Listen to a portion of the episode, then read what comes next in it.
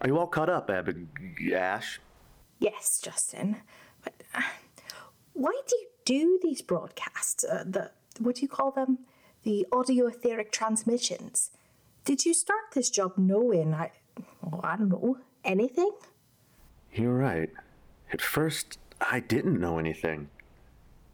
I thought it was play acting or just testing a system. I didn't realize Petra and Erasmus were real people. Does it feel funny being in someone else's head? It did in the beginning, but then I just kind of got used to it. And I became very invested in Petronella, in her success, Erasmus too, and eventually you. I was so relieved that you made it here after. But why do you broadcast the transmissions to the 21st century? I can answer your question. Wei Boyang identified that time period as a pressure point. Late stage capitalism, looming climate disaster, the death throes of white supremacy, and a global pandemic combined to make a world ripe for change. Those alive in that era had an opportunity to make the adjustments necessary to avoid the cataclysm. But then Lézare du Temps started trying to change time, and the 21st century didn't alter course. We've seen no evidence of changed world yet, but Ray Wei Boyang has not given up hope. Perhaps the final pieces of our puzzle will prove key.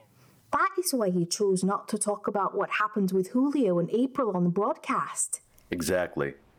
We put it in the written record, but right now we have to keep every advantage we have. Lézare du Temps gained access to the past, and now. I hate to interrupt, but Justin, we need to finish the remaining files. Right. Can we set up an observer feed for Ash? I feel she deserves to know what is happening with her friends as much as I do. Done. Ash, you will need to put on the headset once again. Thank you, Lucy. Please initialize the telesensation file. File initialized.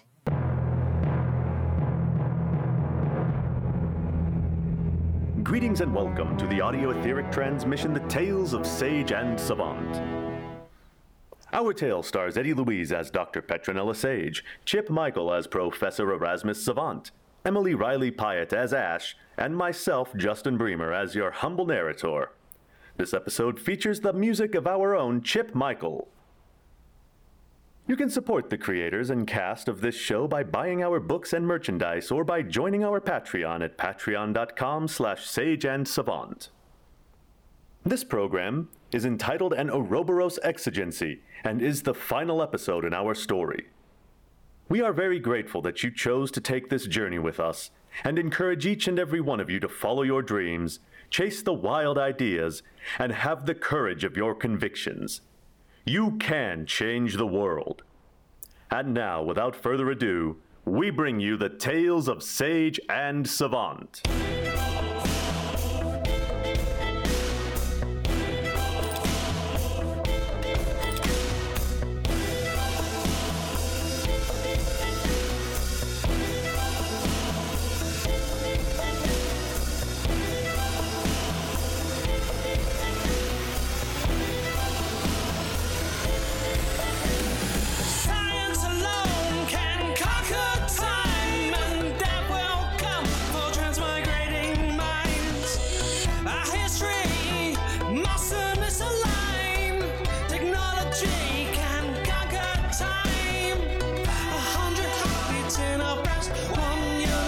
Universal truth.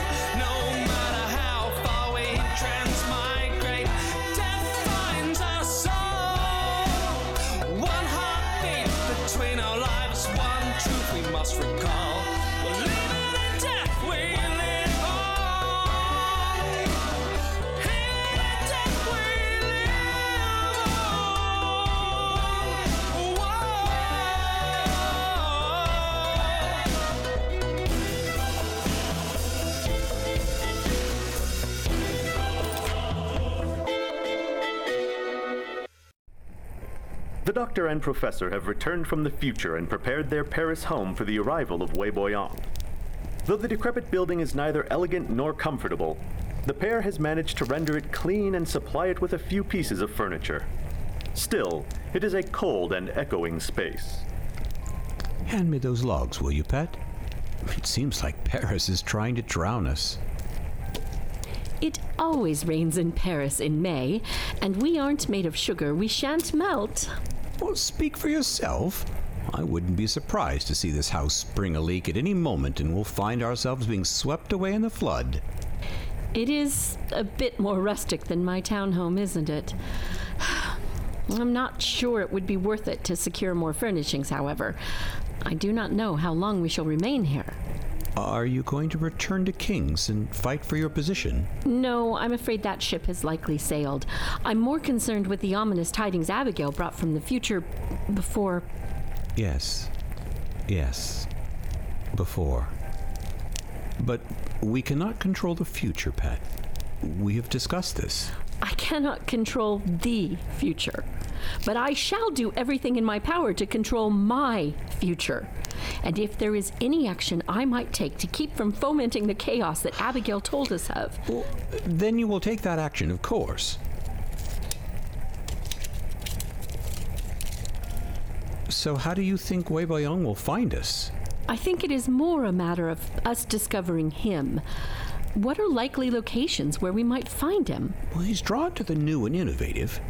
Perhaps Jardin du Trocadero. Oh, He said he hadn't been back to Paris since revolutionary days. What else has been constructed since the demise of the Commune? The Palais Garnier? Does he like opera? Oh, the Eiffel Tower. That's less than 10 years old. Uh, but when and how do we find him in the crowd? I suggest we create a list of likely sites and promenade between them on the rotating schedule until we find him. We know what he looks like, and to be honest, we know he will be here because he remembered being here. We will find him. I wish he'd remembered more details about when we'd met. Petra, the man was remembering an event that happened centuries before. Um, I'm surprised he remembered that it was Paris when we met. I suggest we be grateful for what we do know and trust fate to provide the rest. After everything we've been through, Erasmus, you still believe in fate? Oh, oh, yes. It was fate that put me at a table with you for a certain luncheon several years ago. Of that, I have no doubt.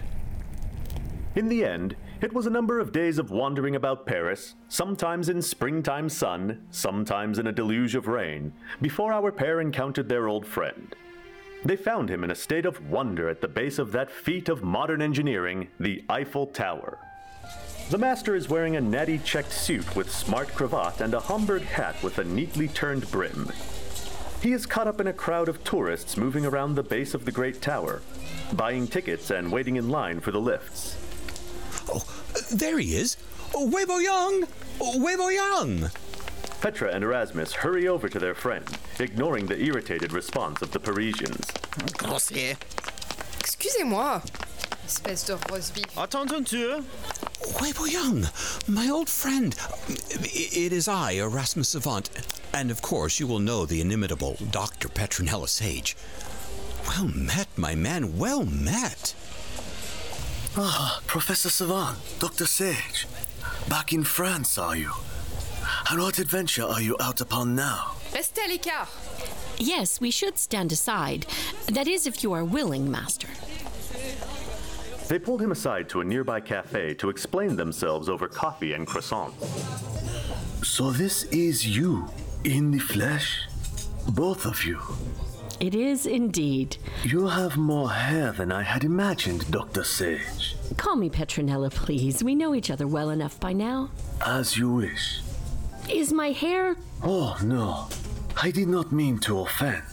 I had simply imagined you to be larger, with more severe personal grooming habits. Do not let her womanly visage and springy curls fool you, Wei Boyang. She is as fierce as a tiger and stubborn as a mule. Erasmus! Now that I see her, I shall not imagine her as anything less than a small but very determined Leon. I'm sorry. Dual natured? Yes, partially. It can indicate man and woman, or both sides. Colloquially, it might mean sprite and monster. It is a word for when two things are true. Oh, that describes Petra perfectly. And what about me? Am I as you imagined, Master? You are indeed the man of learning I expected. yes, that is our Erasmus, an open book. The three friends shared tales of their adventures since last meeting, though Sage and Savant were careful not to mention the times they had met Wei Boyang in the future. Midday faded to twilight as they talked, and the conversation turned to darker things. Oh, in, in addition to our private tragedy, the fire was a devastating loss to the university. All of the history department, Petra's laboratory, and My laboratory was a personal loss, not a university one.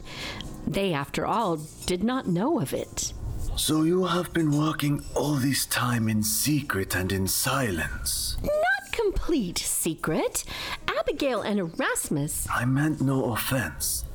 Sometimes alchemists must retreat to the mountaintop in order to perform their work uninterrupted. Wei Boyang, there is something I need to ask of you. I am at your service, as always. Since I have lost my position at King's and am most likely to be stripped of my doctorate in the autumn. Uh, that is not a certainty. No, but it is a likelihood. And there's no reason to spare my feelings over it, Erasmus. As I was saying, Wei Boyang, before I was so rudely interrupted, I would like to request that you take possession of the entirety of my research. That is a large responsibility. Are we wrong to assume it is a task you would shoulder? No, you are not mistaken. I simply wish you to know that I understand the gravity of such a request. Having received the master's agreement, they paid their tab and ventured out into the evening to walk to 57 Rue de Seine. The chronometric, aoristic, le chargé de l'affaire. The indeterminate measuring of time agency. And you say that I transmigrate into the past to establish this le chargé de l'affaire and become a benefactor to your work. We believe so, yes. I must admit to a sense of curiosity for this transmigration alchemy of yours. I am sure you will know everything I know in the fullness of time. The only problem, and it is breaking one of my own rules to tell you this, is that we know you do not learn to transmigrate before the year 3000. You know this because you have traveled that far into the future. Further, actually, I've been able to push the boundaries roughly 2,300 years in either direction. The things you must have seen.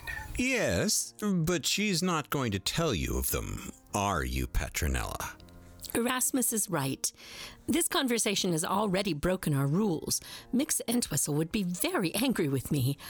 I'm afraid you shall have to learn of the future as it comes to you, Master. If you do not provide me with enough details to arrive at the right moment. But you already have, because that happened in my past. I am confident you will solve the mystery. That was the last our heroes would say on the matter. They invited their friend back to their lodgings to enjoy a late dinner. After a certain amount of wine, the conversation turned philosophical. Yes, the Ouroboros bears some relation to yin and yang. For light there is dark, for every beginning an end. Just as Leang can encompass two meanings at once, so the world serpent shows us the circle of life. Some alchemists believe that eternal life is simply a case of continuing along the circle rather than suffering the interruption of death. In my own work, however, I have proven that it is only after death you can begin the circle again. For if there is no end, how can there be a beginning? So, you believe in life after death, in, in heaven? I most emphatically do not embrace the idea of heaven as the Christians have envisioned it. There is no need to wait for death to receive the rewards of a virtuous life. Nor is there joy without the balancing weight of despair. Virtue is its own reward. Yes, but also the act of embracing the duality of life eases the stress of the opposite, helps us see that everything changes and spiritual transcendence comes when we accept the divine unity of all things. But you died, And yet you live forever. I do not live on the same earthly plane as before. All things on that plane can be described, catalogued, and studied by science, mathematics, music, and philosophy. Tao that can be told or described in words is not the eternal Tao. The eternal Tao, where I now reside, cannot be described. It can only be experienced. But you know this, Petra. You joined me here not too long ago. She I joined you. joined you in the Eternal? Briefly. It was only for a moment, and then she said she was being called away. It was near your Western New Year. In December? Oh, we were. She made us perform brain surgery on her. She died, and only came back to me many endless minutes later. Ah, that makes sense. Alchemists first theorized the true nature of the eternal Tao following reports of awareness after death from those who had a miraculous recovery from a horrible injury. I'm still not clear how this differs at all from the Christian version of life after death. In the main, I have my corporeal body. I live on another plane of existence, one where life is extended far beyond the bounds of my first life. But still, I must eat.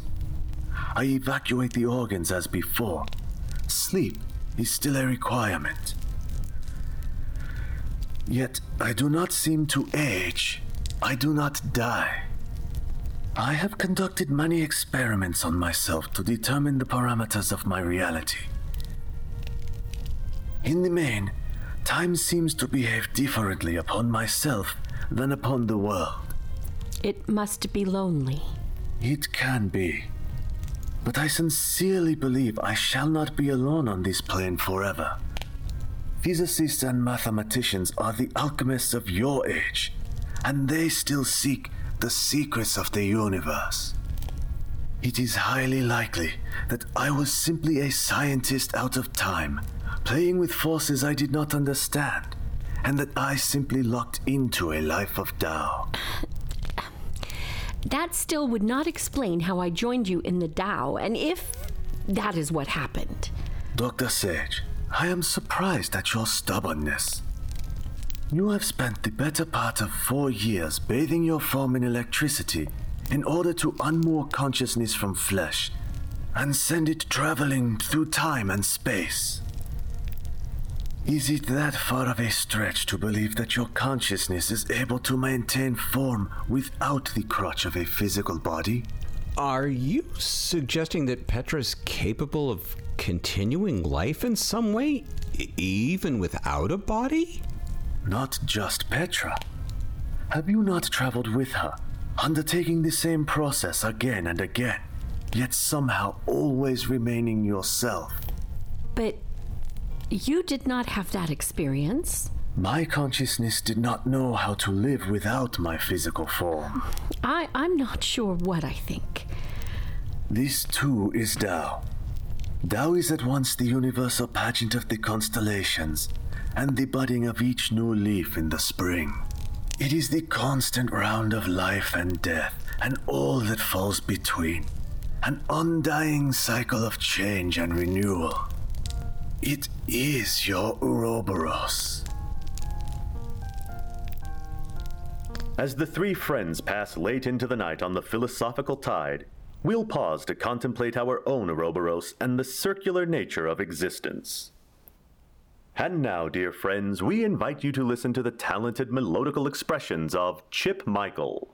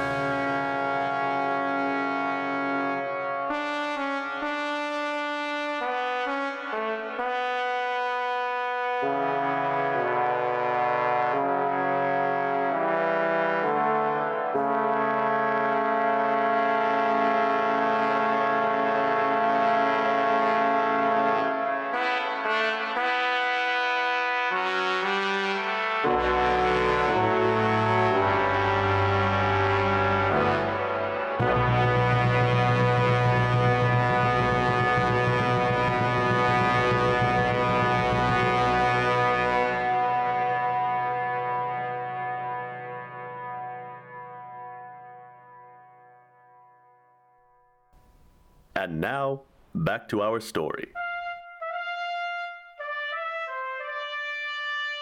Dr. Sage spent the next day going through her research records with Wei Boyang, showing him the filing key that connected written diaries to Edison cylinders, and creating a key for unfamiliar algorithms so that he might know which pertained to what function. Then she took him to the kitchen below stairs and showed him the transmigration apparatus.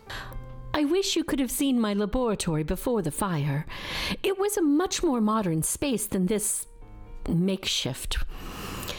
Well, perhaps one day I'll get a chance to rebuild it. They finished the day by finding a solicitor and signing the deed for the property into Wei Boyang's name.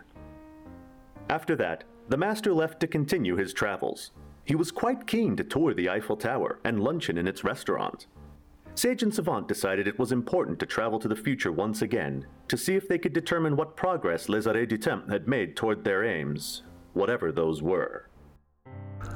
We could spend our entire lives chasing these people and never find them. The world is large and our awareness of it is small.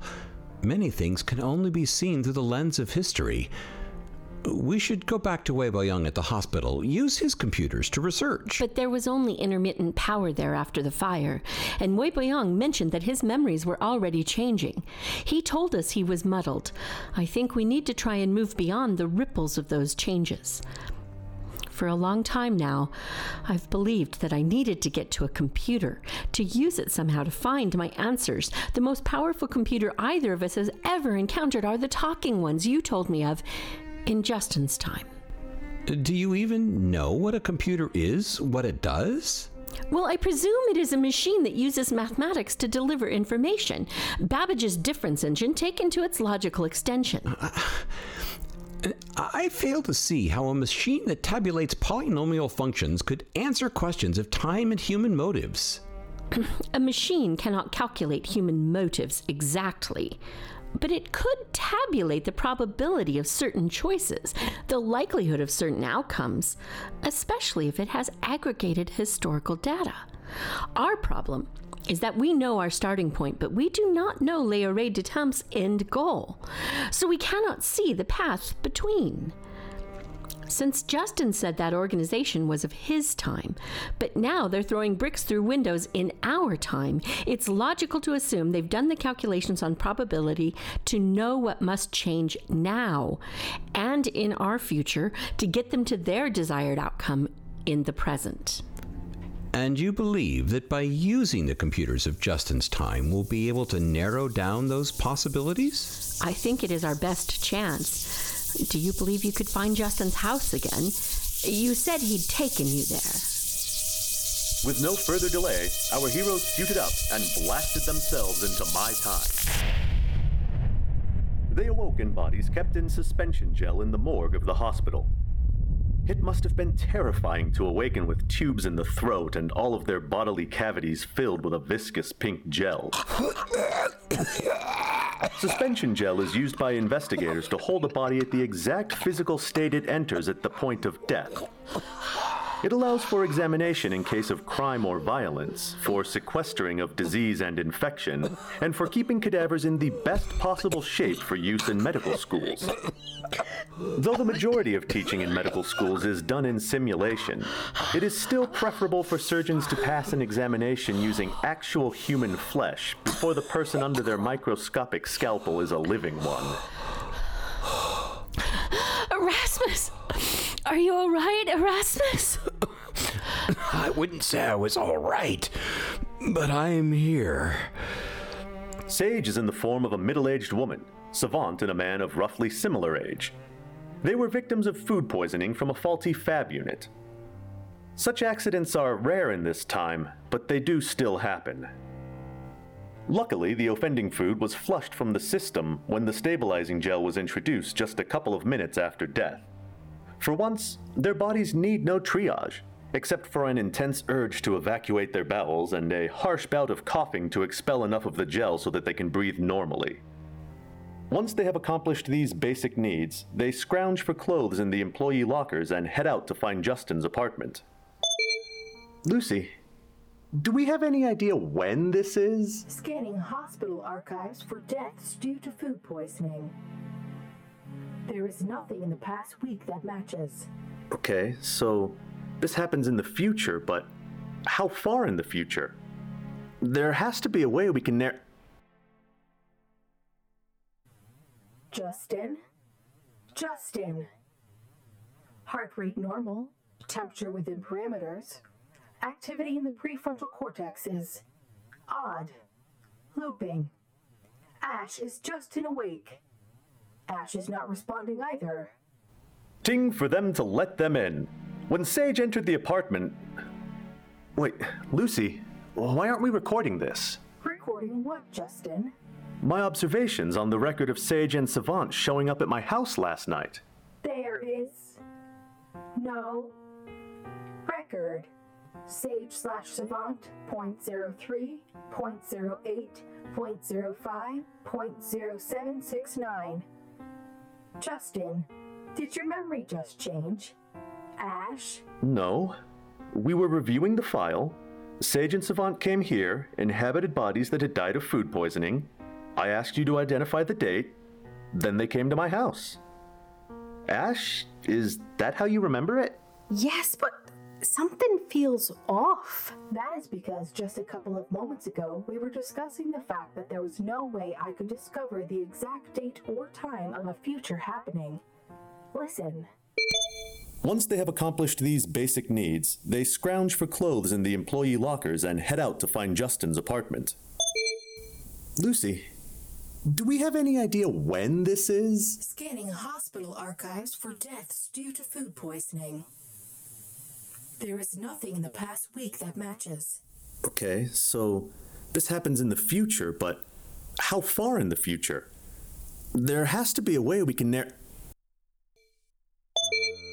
I remember saying that. Weird.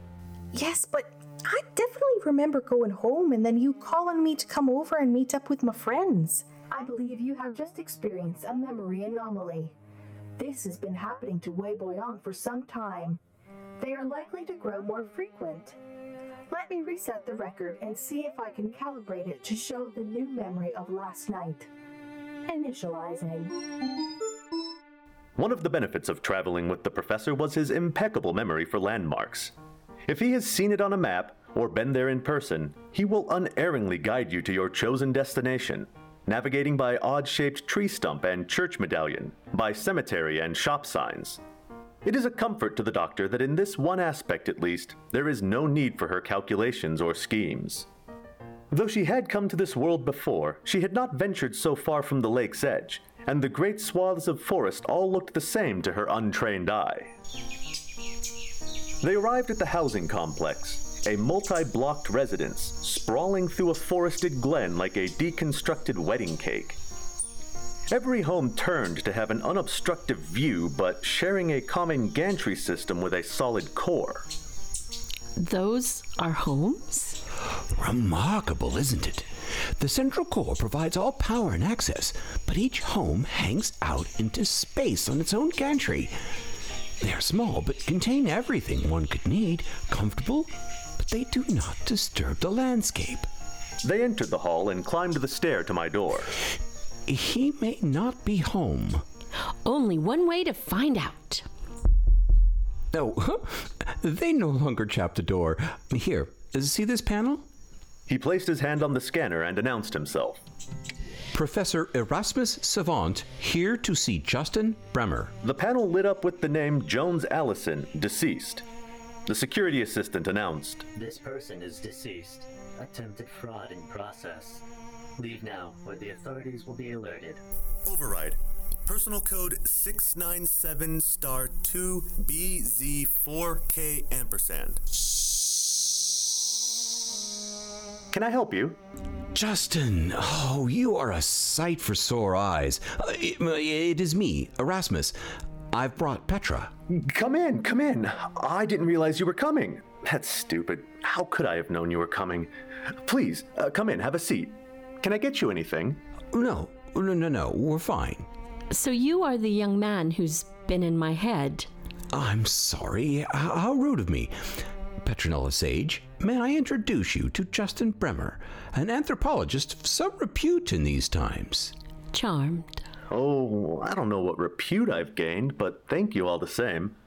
Dr. Sage, I'm a big fan of your work. you don't know. Abigail lived. She made it here, out of the fire. Abigail, Abigail? transmigrated? Is here? Let me call her. She's in the body of the young zookeeper that she had occupied last time. There was a period of happy confusion as Justin called Ash and then served his guests with broth and tea whilst they waited for their friend to arrive. It was an endlessly short, not terribly endurable wait. Ash was programmed with full access for the door security and burst into the room in a flurry of hugs and weeping. Petronella! Erasmus! Abigail! Oh, my dear. Abigail. It is so good to see you, my dear. How are you keeping? Oh, it is good to see you too, Professor. How long has it been for you? Oh, Doctor, it has only been a few days here. Abigail, I'm sorry, your body. Was burned to ash, I know. But we can find another, get you back home. I don't think so, Petra. But it is all right. I'm growing used to being ash. That is a macabre thing to say. No, no, Ash. Didn't Justin tell you? This body's name is Ash. A S H E. The universe, it seems, has a sense of humor. But surely. It is all right, really. Ash is a zoologist. I- I'm able to continue my work. I am good. I am adjusting. The four of us talked deep into the night, and in the morning, That is the blip. The place where the prior memory and the one that is overwriting it have a seam. Where are Petra and Erasmus now? we left them at my place.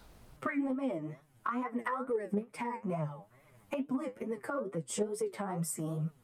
We should be able to use that to find out where and when Le Leoré Dutongs is changing history. Once we had everyone under one roof, Ralph and Lucy explained the plan. That sounds like it will take a lot of time. There's nearly 4,000 years of history you want to examine. With the processing power Ralph and I possess, we should be able to do it in about two weeks. Uh, our bodies won't last that long. We're set to be recalled in. It is all right, Erasmus. We can take as long as we need, remember? When we are recalled to our bodies, we can take days, weeks even, and then rebound to the very moment we left. There's some concern for entanglement by continually occupying the same body, but there's no time to perform brain surgery on these two, so we'll just have to soldier on. For your first rebound trip, leave 10 minutes in between your exit and reentry. I can have the AVAC insert the markers. In 10 minutes, you can open the brain pan and do brain surgery in 10 minutes. How? What instruments? Is there a sterile operating room here? I have questions. And I shall answer them more technically later. But for now, suffice it to say that laser technology gets developed in the early 22nd century that ends the need for many types of surgery. I can install a temporary marker by stimulating the brain hormones to create a deposit in just the right spot. Works far better than a metal ring with less risk to the patient. All right. May I speak with Wei Boyang before we go? Master Wei Boyang has withdrawn, as the changing memories are becoming harder to manage. Justin and I are working our hardest to finish the last records of your life. When the Master checks in, we will certainly have him speak with you. Good. Recall is not for three hours yet. Shall we get some work done? Work? She wants to search the past, looking for probability waves and congruent happenings. We worked until the doctor's recall sounded. Over the next few days, we researched the entire span of Petra's travels, from the farthest reach into the past to present day, breaking only for food, snatches of sleep, and the transmigration recall chimes. In Paris, Sage and Savant took days recuperating, keeping their bodies strong, and building a waste management system to help support their repeated bounces to my time. At semi regular intervals that grew further apart as the doctor improved the equipment in Paris, their bodies would collapse only to revive a moment or two later and the work would go on. The summer passed for them, a few days for us. It was a time of confusion and fogged awareness as we all juggled multiple time streams and began to confuse today with yesterday and tomorrow with last week. I was humbled to watch Petra and Erasmus see their future, beyond their future, through the lens of ancient history. I registered their shock as they revisited the terrible things they knew about, such as the First and Second World Wars, and then the terrible things they didn't, such as the rise of American fascism, the worldwide Latinx slave trade, climate change, and the destruction and period of centuries in thrall to warring ultra religious sects. Every seam, as Lucy called them, was marked by a transmigration event. And as transmigration caught on and began to be used by corporations, governments, church leaders peddling miracles, and even everyday people mortgaging their lives to visit with a long dead loved one, seams became as common as raindrops. The dataset continually expands. I fear at this point it will be impossible to identify a scene without the presence of transmigration. The two seem inextricably intertwined. Listen to this quote I came across in my research. It's from 1965. As our own species is in the process of proving, one cannot have superior science and inferior morals. The combination is unstable and self destroying. Arthur C. Clarke. He was a science fiction author, and he was right. Transmigration is the problem. If we stop transmigration, we stop all the seams. Petra, you can't be proposing we destroy your work. Well, the transmigration side of it. Uh, I don't think we were meant to inhabit other people's bodies. But how can we destroy your work? Would that mean destroying everything here as well? I don't I think so. I had a conversation with Wei Boyang last night, and he says. Wait, w- what? Y- you spoke with a master? Via come or in person. Not last night here. Last night when we were in recall. This is so confusing. I know, but about 12 hours ago in my consciousness time, whilst Erasmus went home to turn in his revised book manuscript, I spent a couple of days with Wei Boyang in 3842. He told me that we were looking at time wrong. It isn't a series of events like a teacup or a book. Time does not exist in such a physical state. Time only exists based on our awareness. If we are aware of something, it becomes frozen for us. In reality, time functions more like a splash pattern in a bowl of custard. The drops that fling upwards are still custard, even when they've left the body of the pudding and we grow aware of them individually. And they're still custard when they've fallen back into the bowl and escaped our awareness. It is our minds that make the shapes and try to find meaning in time. This is how we humans keep ourselves from going mad. But just because we call a droplet of time a teacup or a book doesn't mean it is such. Time is a pudding? Yes. And transmigration is flinging the pudding out of the bowl. Well, not out, but certainly it is causing a disturbance in awareness. I believe I should accept responsibility and clean up the mess How? by stopping it from happening in the first place.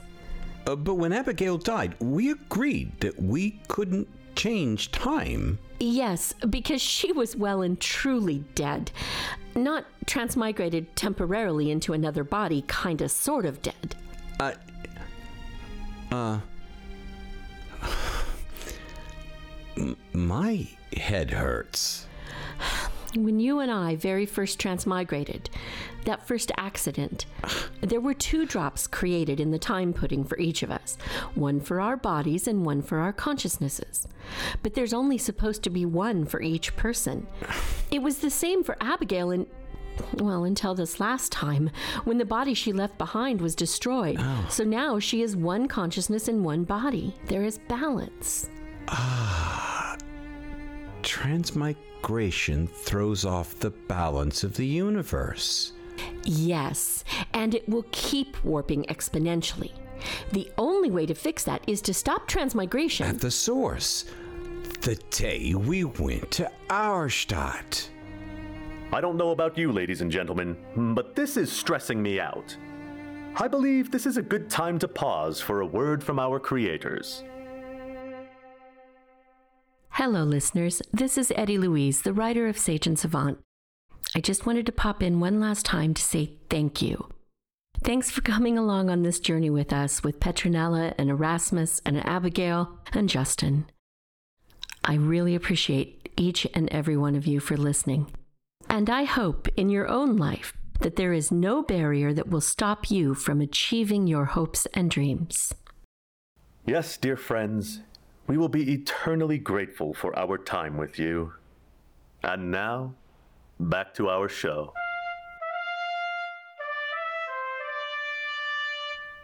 Petra has made the devastating decision to stop her research before it can begin. She and the professor have returned to their own bodies in Paris and begun the process of packing everything once again and of making arrangements for after. The publisher is happy with your book on ephemera. Indeed. I'm so glad. You are a genius when it comes to historical classification, and now the world will know it. Petra? Hmm. What haven't you told me? I'm not sure what you mean. Oh, you know very well what I mean. What are you not telling me? I've decided I want you to go on without me. Go on without you? We're destroying your research, but that's not the only thing of value about you. There will be other projects, other futures. I have to stop myself. And you've said yourself that I am unstoppable once I have an idea.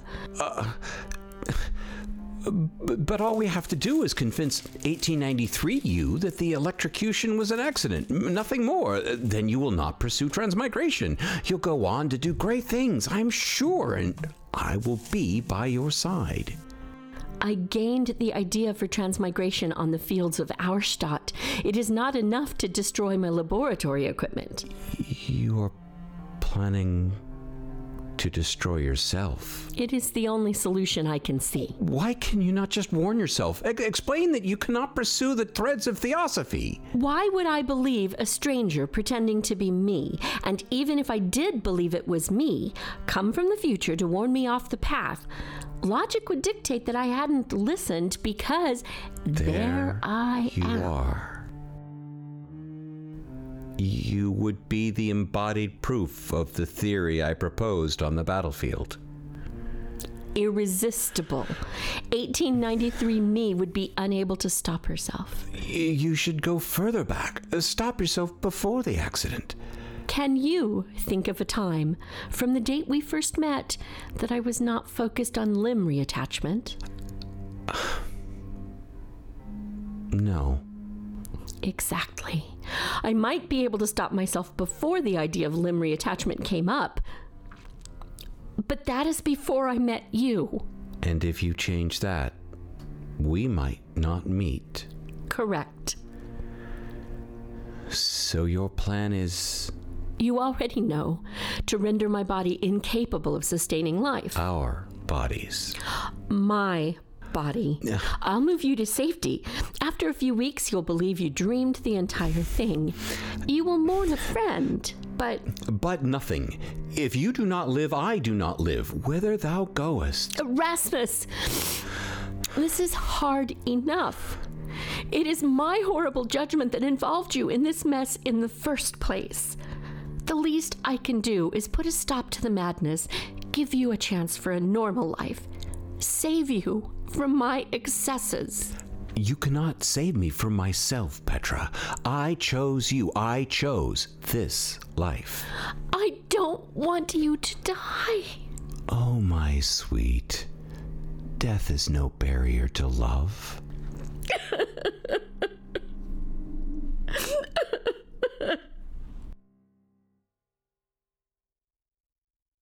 Erasmus gets his way in the end. He is every bit as stubborn as Petronella, in his own more quiet way. And if Petra were being honest, facing the end is made easier with Erasmus by her side, as steadfast as always. Because they have command of time, Petra and Erasmus take a few final weeks to travel, enjoy fine hotels and great food, to attend plays and operas and take twilight walks, holding hands and accepting for once and for all that their destinies are irrevocably intertwined. But finally, the day comes when they feel they can ignore the future no longer. Sage contracts a solicitor to come to the Paris house two weeks after they transmigrate away. He will be tasked with removing all of the equipment, the alembics and dynamo, and calling the morgue to retrieve the bodies on the table. Then he will keep the keys on file until Wei Boyang calls for them. They transmigrate out of their own bodies for a final time and land in King's Village just outside of the university walls in the year 1893. Fate smiled on our heroes, and they awoke in the forms of a young married couple of about their own age. The new sash windows had been sealed up too tight in the middle class home, and the fire had not been banked before bed. This led to a slow and gentle carbon monoxide poisoning whilst they slept an easy death to triage from.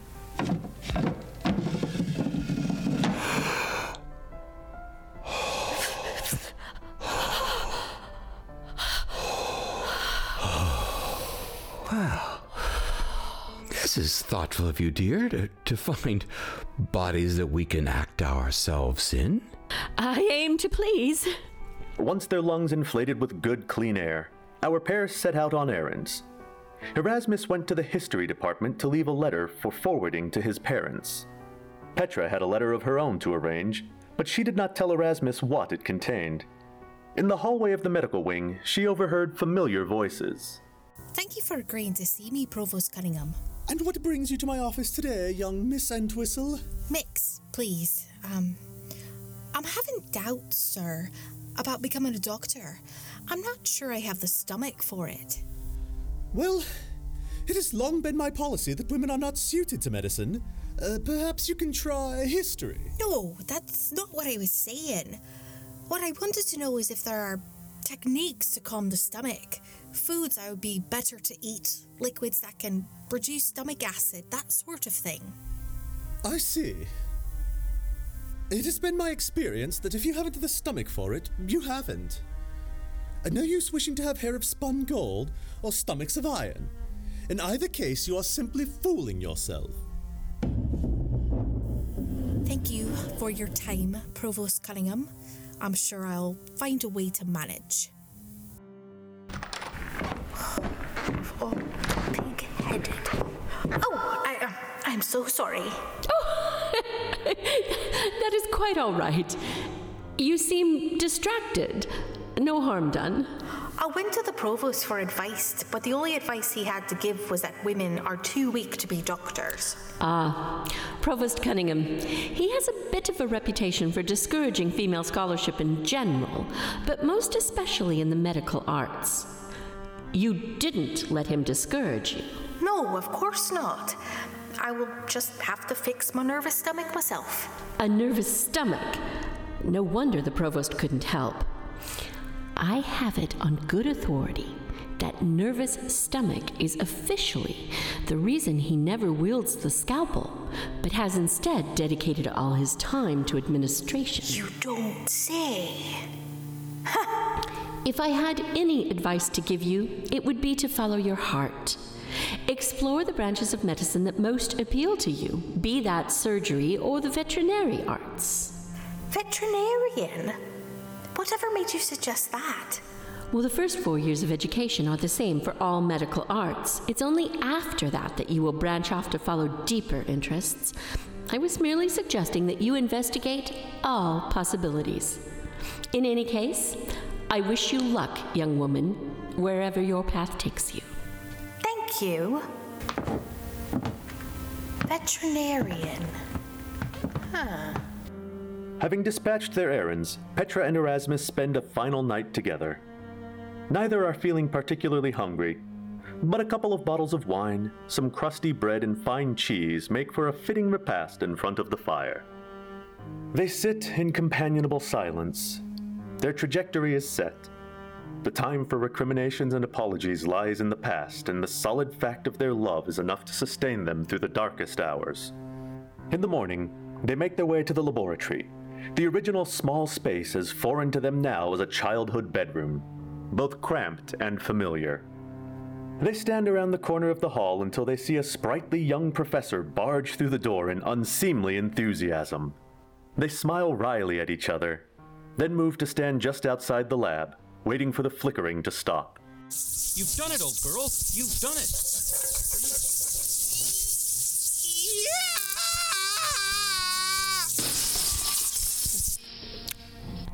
That will be us away.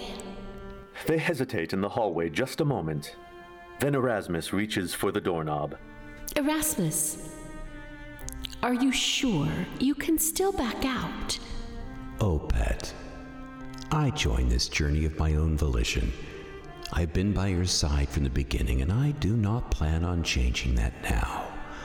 Whatever adventure you're about to embark on, you shall do so with me at your side, where I belong. I love you, Erasmus Savant. They open the door to the ruins of a laboratory. Their younger bodies lie entangled on the central plinth, the professor face down in the doctor's petticoats.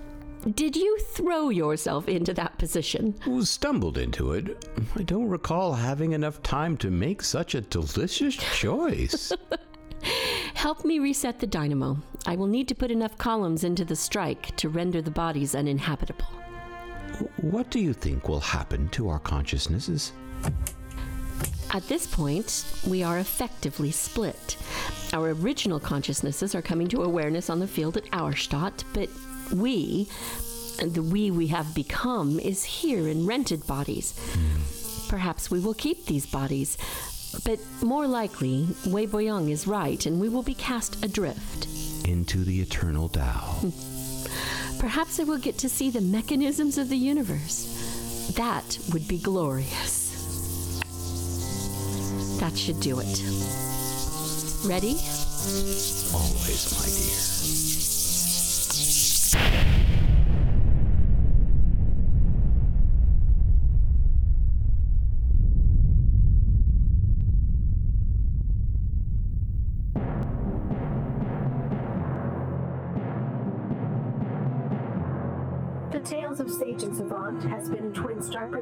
Starring Eddie Louise as Sage, Chip Michael as Savant, Emily Riley Pyatt as Abigail, and Justin Bremer as narrator. Soundtrack music, sound design, and audio engineering by Chip Michael. All episodes written by Eddie Louise. We are grateful to our patrons, sponsors, and fans, and hope you will continue to engage with us via Twitter, Facebook, Discord, and our website. Finally, as always, we urge you to remember that death is no barrier to science.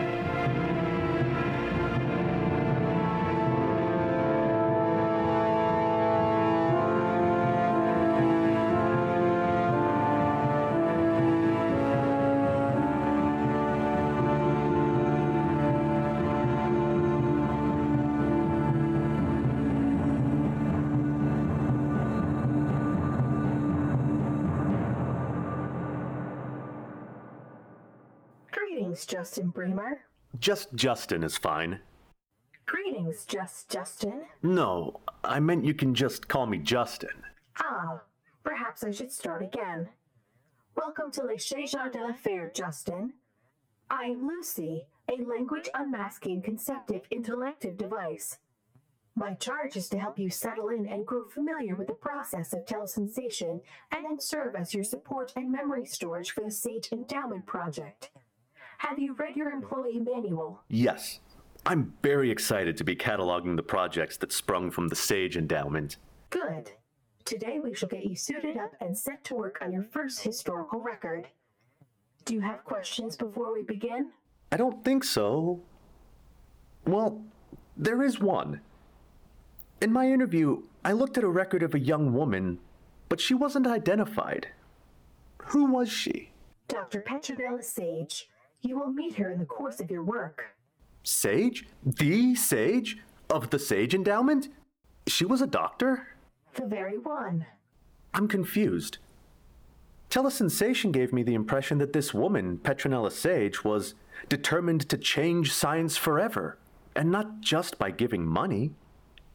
And yet, I couldn't find a single invention, theory, or paper attributed to her.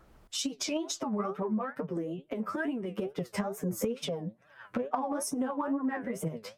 That is what we are here to change. But telesensation has been standard practice in medicine and archaeology for centuries now. Why do we not know her? The human mind is, by design, limited in the number of realities it can hold memory of.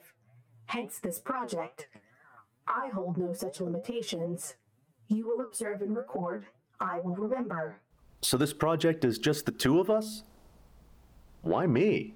You are the first to prove able to tell a telesensate with Dr. Sage.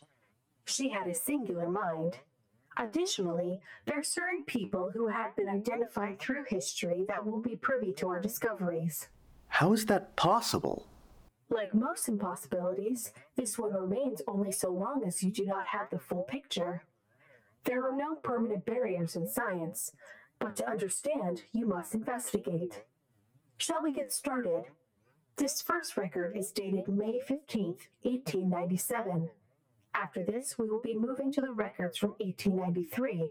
But I think this one is important. For context, please read the screen into the record.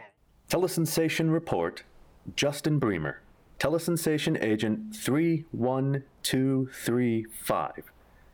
Entanglement Registration, Series Alpha Inaugural Report.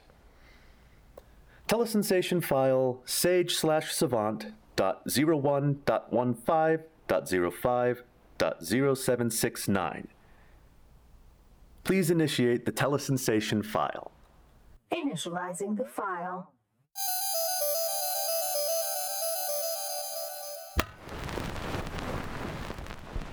Diary of Dr. Abigail Entwistle, May 15th, 1897. Graduation Day. Today I become a veterinarian. um, I came to the lab to close out my research notes and clean away files, but there was a letter here placed upon my bench. It is hand addressed on nice vellum and a hand I do not recognize. It is heavy and I assume holds many pages. The envelope says, Please start an Edison recording and read this letter aloud. Well, that sends a goose dancing on my grave. I suppose, though, there's only one way to deal with the mystery of it.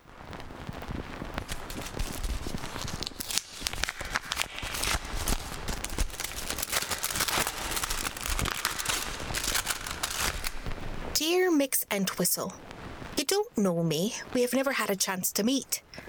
Being so, I know you are a bright young mm, woman and, will will be an an incredible doctor.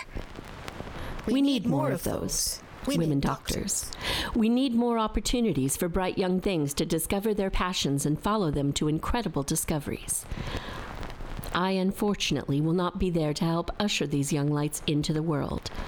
But you will be, and I have a feeling that you can be a far greater guiding light than I would have ever been. Enclosed, you will find the details for a very large endowment fund, of which I've made you proctor. I want you to use this fund to encourage the education of women in science, with the goal of laboratory support for their projects and membership in the society. I trust that you will know how best to apply the funds, and as such, this endowment comes with no strings attached. Help your fellows. Trust your instincts. Create science that will change the world for better. And remember, death is no barrier to science. Signed, your dear friend, had we ever been so fortunate as to meet, Dr. Petronella Sage.